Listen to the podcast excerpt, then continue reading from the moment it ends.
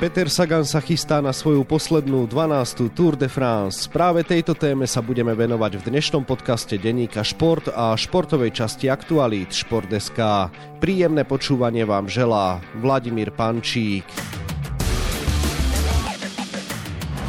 17-násobný víťaz bodovacej súťaže a držiteľ 12 etapových víťazstiev na Tour de France sa chcel na starú dámu tradične dobre naladiť triumfom na majstrovstvách Slovenska, no ale to sa mu nepodarilo. Aj tento moment si rozoberieme.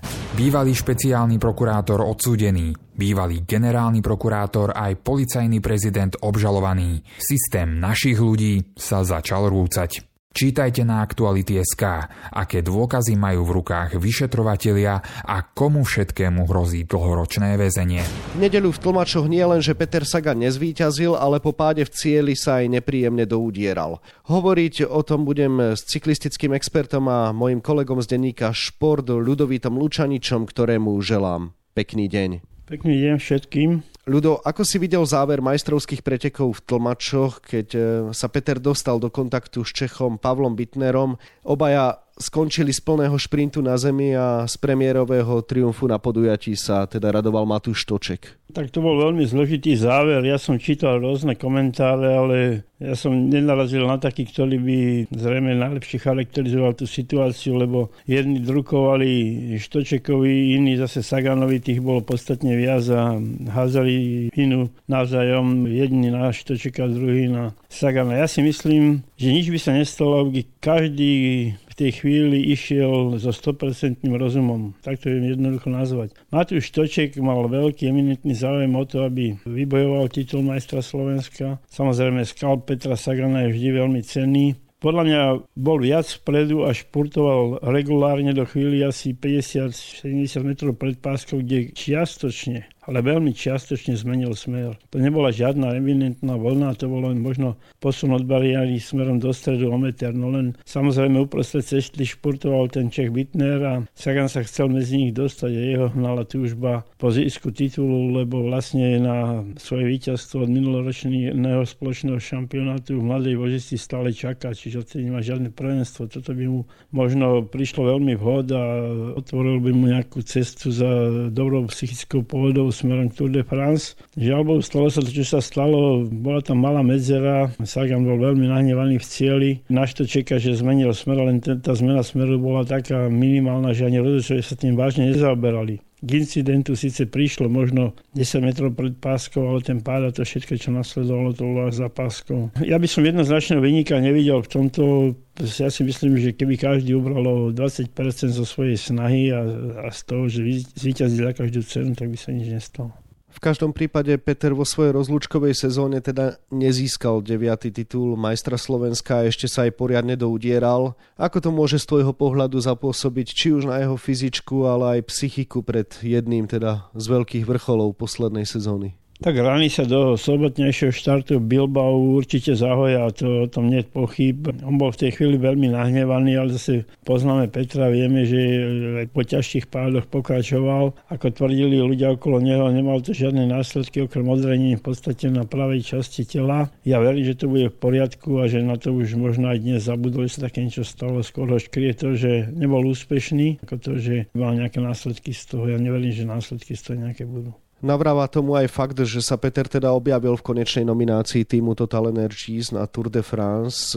Ty teda nepochybuješ o tom, že by nemal štartovať? No určite nie, to neprichádza do úvahy. Peter je stále jednotka týmu, je to vlastne tvár týmu a tak ďalej, čiže oni aj pozývajú Total Energies nielen kvôli tomu, že to je francúzsky tým, ale že má vo svojom strede aj Petra Sagana, takže absolútne neverím, že ak sa nič dovtedy mimoriadne nestane, čo by mohlo ovplyvniť jeho štart, tak tento pád určite nebude príčinou nejakých úvah ďalších, či mal nastúpiť alebo nemá. Bez ohľadu na to, čo sa stalo v tlmačoch, boli sme roky zvyknutí na to, že Sagan ide na Tour de France bojovať o etapové víťazstva aj zelený dres. Lenže dosiaľ posledné etapové prvenstvo aj celkový triumf v prestížnej bodovacej súťaži sa u neho spájajú ešte s rokom 2019. V ďalších troch ročníkoch pridal síce niekoľko tretích, štvrtých či piatých miest a dokonca aj druhé a deviate miesto v celkovom poradí súťaže o zelený dres, no jeho ústup z pozícií je zrejmy. Skús teda vymenovať tie hlavné faktory, ktoré sú z tvojho pohľadu za tým. Tak ja by som to vyjadril slovami Jana Valacha aj samotného Petra Sagana. Na Petrovi sa najviac podpísali tie dve ochorenia na COVID a nejaké post-covidové syndromy. Jednoducho v tej chvíle sa nevie dostať do, toho, do tej výkonnosti, ako mal. Na Tour de France vyťaziť z roka na rok ťažšie, ako on sám povedal, kým v minulosti. Bola situácia taká, že bojovali o najvyššie pozície jednotlivci, dnes o najvyššie pozície bojujú týmy. Kto má silnejší tým, ten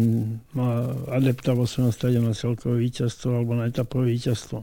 Peter Saganček odchádza do Paríža s cieľom bojovať o nejaké etapové víťazstvo. Podľa Jana Valacha sú asi 4 možnosti z tých 8, ktoré organizátori uvádzajú ako robiť na tej etapy, v ktorých by mohol Peter bojovať o úspech a Peter má veľkú túžbu a chce sa rozlúčiť s Tour de France víťazstvom. Dokonca z jeho zaznelo, ak bude vhodná konštelácia, že by sa pokúsil bojovať aj o zelené tričko, ale myslím si, že v súčasnosti to nie je veľmi reálne.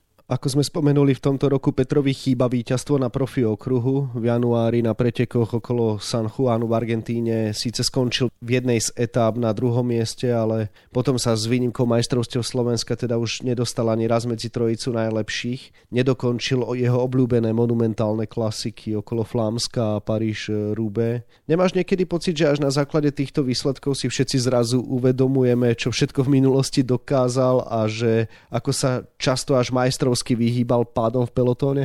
Tak áno, on je brilantný technik, to získal v horskej cyklistike o svojich začiatkoch, ale situácia je taká, že Peter je v tom absolútnom výrvare tej najvyššej profesionálnej cyklistiky vlastne 13 rokov. Ja som to veľakrát spomínal, že je iné, keď človek príde do toho kolotoča 25 a končí v 48, je iné, keď niekto príde do toho 20 a končí v 23. Čiže je určite už aj trošku opotrebovaný, je skúsený, všetci ho poznajú, vedia, že je nebezpečný a navyše prichádza generácia veľmi mladých talentovaných cyklistov, nebojacných. Kým v minulosti bol on jediným takýmto predstaviteľom, sa nezlakol, ja neviem, úplne v prvých pretekoch ísť do úniku s Armstrongom. Takisto dnes tí mladí prichádzajú bez rešpektu, veľmi dobre pripravení do silných tímov, veľmi rýchle sa adaptujú. To je príklad e, Pogačara, to je príklad e, Bernala, to je príklad Remka Evenepula. Vlastne títo všetci mladí dnes prichádzajú, je ich veľa, ich podstatne viac ako keď bol Sagan Sagan prípadne sám, alebo ešte možno jeden, dvaja popri ňom. Dnes je tá plejada tých mladých veľmi široká a chuť po úspechu obrovská. Bola, kedy sa hovorilo, že Sagan zarába 6 miliónov ročne, či to bola pravda, alebo nebola nie podstatné. Podstatné je to, že na týchto zárobkoch dnes je momentálne možno už 80 cyklistov v svetovom pelotóne, čiže majú aj nejakú motiváciu jazdiť a chcú sa ukazovať. Vieme, ako Pogačar ťažko sa Plánskej tur zmieroval s tým, že je druhý a tento rok všetko preto urobil, aby opäť vyhral. Tak sám som zvedal, ako to dopadne, ale hovorím, to je princíp, že Sagan už jednoducho je za Zenitom, to treba otvorene priznať. Kto si to kedy uvedomil, to je dôležité, ja som si to uvedomil, že je za Zenitom a už môže len príjemne prekvapiť. Už si povedal, že v týme Petra Sagana počítajú so šancou vyhrať možno v štyroch etapách. Spýtam sa hneď na tú prvú so štartom aj cieľom v španielskom Bilbao. Tá je plná ostrých stúpaní s prevýšením vyše 3000 metrov, čiže žiadna šprinterská etapa, ale skôr klasikársky profil. Má podľa teba šancu zamiešať eh, karty aj v takomto type? No to je zložité. Tam zase za nejakej veľmi výhodnej situácie, že by tam bol nejaký unik, kde by bol v závere. On dokáže tie 3-4 kilometrové kopce prejsť, ale vlastne keď ich je veľa, tak už to nie je vec šprinterov, ale vec už vrchárov. Ja si myslím, že práve tam na západe Pireneji už budú v tých prvých dvoch etapách držať takto v rukách vrchári, hlavne domáci Španieli sa budú chcieť ukázať a Baskovia o to viac, lebo vlastne to je ich krajine a tam jeho prestíž e, Španielov. Neočakávam, že by v prvej alebo druhej etape e, Peter mohol bojovať o víťazstvo. Skôr si myslím, že tie etapy prídu potom, ja neviem, Bordeaux a, a tých ďalších takých, kde tých stúpaní menej. Napriek tomu všetkému, čo sa doteraz povedalo, asi nepochybuješ o tom, že Peter Sagan pôjde tú svoju poslednú Tour de France vyslovene na krv a že urobí určite všetko preto, aby dosiahol tie želané výsledky.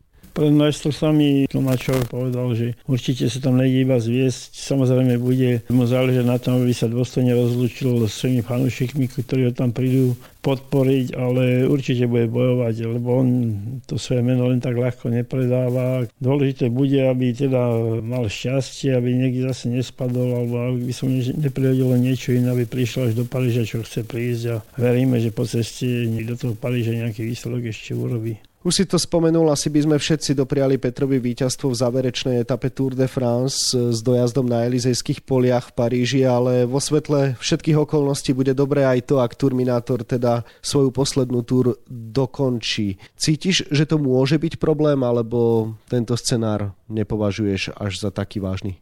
Ja si myslím, že túr dokončí, ak sa nič nestane, ak náhodou nedábe, že nespadne alebo sa neocitne v nejakej veľmi zložitej situácii, po ktorej by si povedal, že zdravie je mi prednejšie ako bojovať za každú cenu. Vieme, že keď v jednom z ročníku spadol v Pirenejach, bojovalo zelené tričko s zaťatými zubami, s veľkými bolestiami pri pedálovaní, pri sedení na bicykli, aj v tých pirenejských kopcoch túr dokončil. Takže on je bojovník, on sa nevzdáva len tak ľahko. Ja verím, že príde do Paríža, ja mu to žičím, aby sa to podarilo, aby ten tuce svojich štátov uzavrel tým, že príde desiatýkrát až do Paríža. Po ceste môže urobiť nejaký výsledok. Ja si myslím, že už na, priamo na tých elizejských poliach asi zrejme to víťazstvo bude pre ňa privysoko, lebo tí mladí športéri, ktorí sú čistokrvní športéri ako Merlier, Philipsen a ďalší, že tí budú skôr e, bojovať a on predsa nie je až taký, už momentálne až taký super šprinter, aby dokázal na tých rovinách udržať s tými úplne najlepšími mladými cyklistami krok.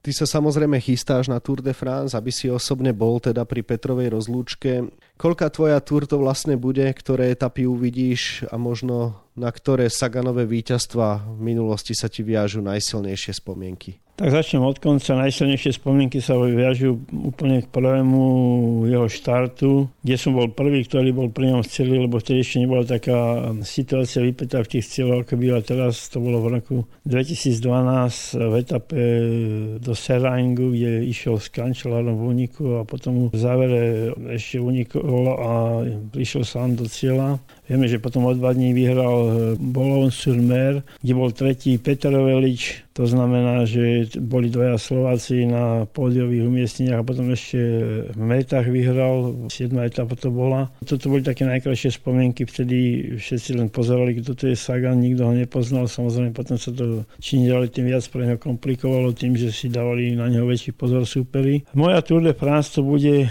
26.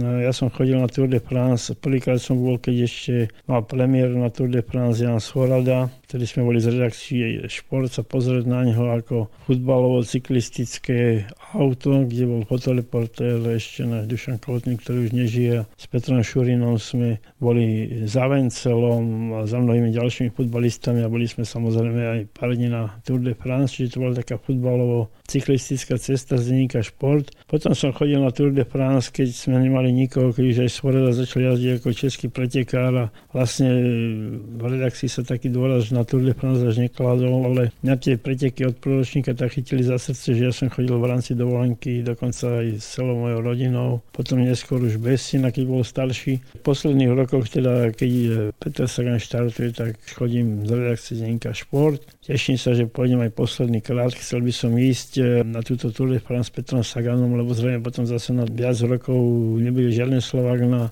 Tour de France, tak chcel by som to absolvovať. Pôjdem na zopár etap, nie na celé preteky, ale verím, že sa dočkam aj nejakého úspechu Peťa Sagana, keď tam budem. Posledná otázka bude na celkového víťaza. V Lani sa z triumfu na túr možno trochu prekvapujúco tešil Dán Jonas Vingegaard, ktorý nedoprial Slovincovi Tadejovi Pogačarovi radosť z dovršenia víťazného hetriku. Budú títo dvaja hlavní favoriti na celkové prvenstvo aj v tomto roku, alebo dávaš možno ešte niekomu inému vysoké šance na úspech? Ja si myslím, že to bude o tých dvoch cyklistoch a verím, že tentokrát do Pogačarovi nie, že by som bol nejaký veľký fanúšik, ale páči sa mi jeho štýl jazdy, jeho výbušnosť, jeho neustále útoky, kým Vingegor vyťažil v Lani na ceste za svojím víťazstvom, predovšetkým z veľkej podpory jeho týmu. Myslím si, že ten tým bol veľmi dobrý za začiatku sezóny, teraz trochu jazdí tak akože menej úspešne, ale možno je to ticho pred búrkou. Vieme, že ako Roglič vyhral Giro, tak takisto môže Vingegaard bojovať o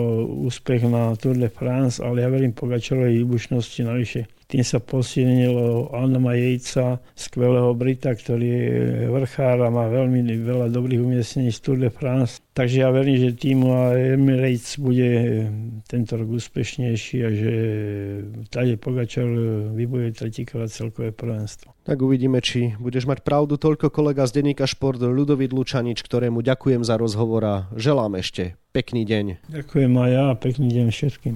Petrovi Saganovi sa viac venujeme na webe Športdeska a takisto v denníku Šport. V jeho dnešnom vydaní nájdete aj tieto témy. Polsku vrcholia európske hry, na ktorých naši športovci zatiaľ nedosiahli veľa úspechov. V ich závere sa však dostávajú v Krakove k slovu vodní slalomári, pre ktorých sú to zároveň aj majstrovstva Európy. Pridajú do zbierky cenníkov v noci na štvrtok sa začal tohtoročný draft do NHL, na ktorom si môžu týmy vybrať teoreticky až 10 našich hokejistov. V Bedardovom roku totiž Slovensko očakáva ďalší úspešný výber. No a na 24 stranách je toho samozrejme oveľa viac. Tak ako sa chýli ku koncu kariéra Petra Sagana, tak aj scenár tohto podcastu sa v tejto chvíli naplňa. So želaním pekného dňa sa s vami ešte od mikrofónu lúči Vladimír Pančík.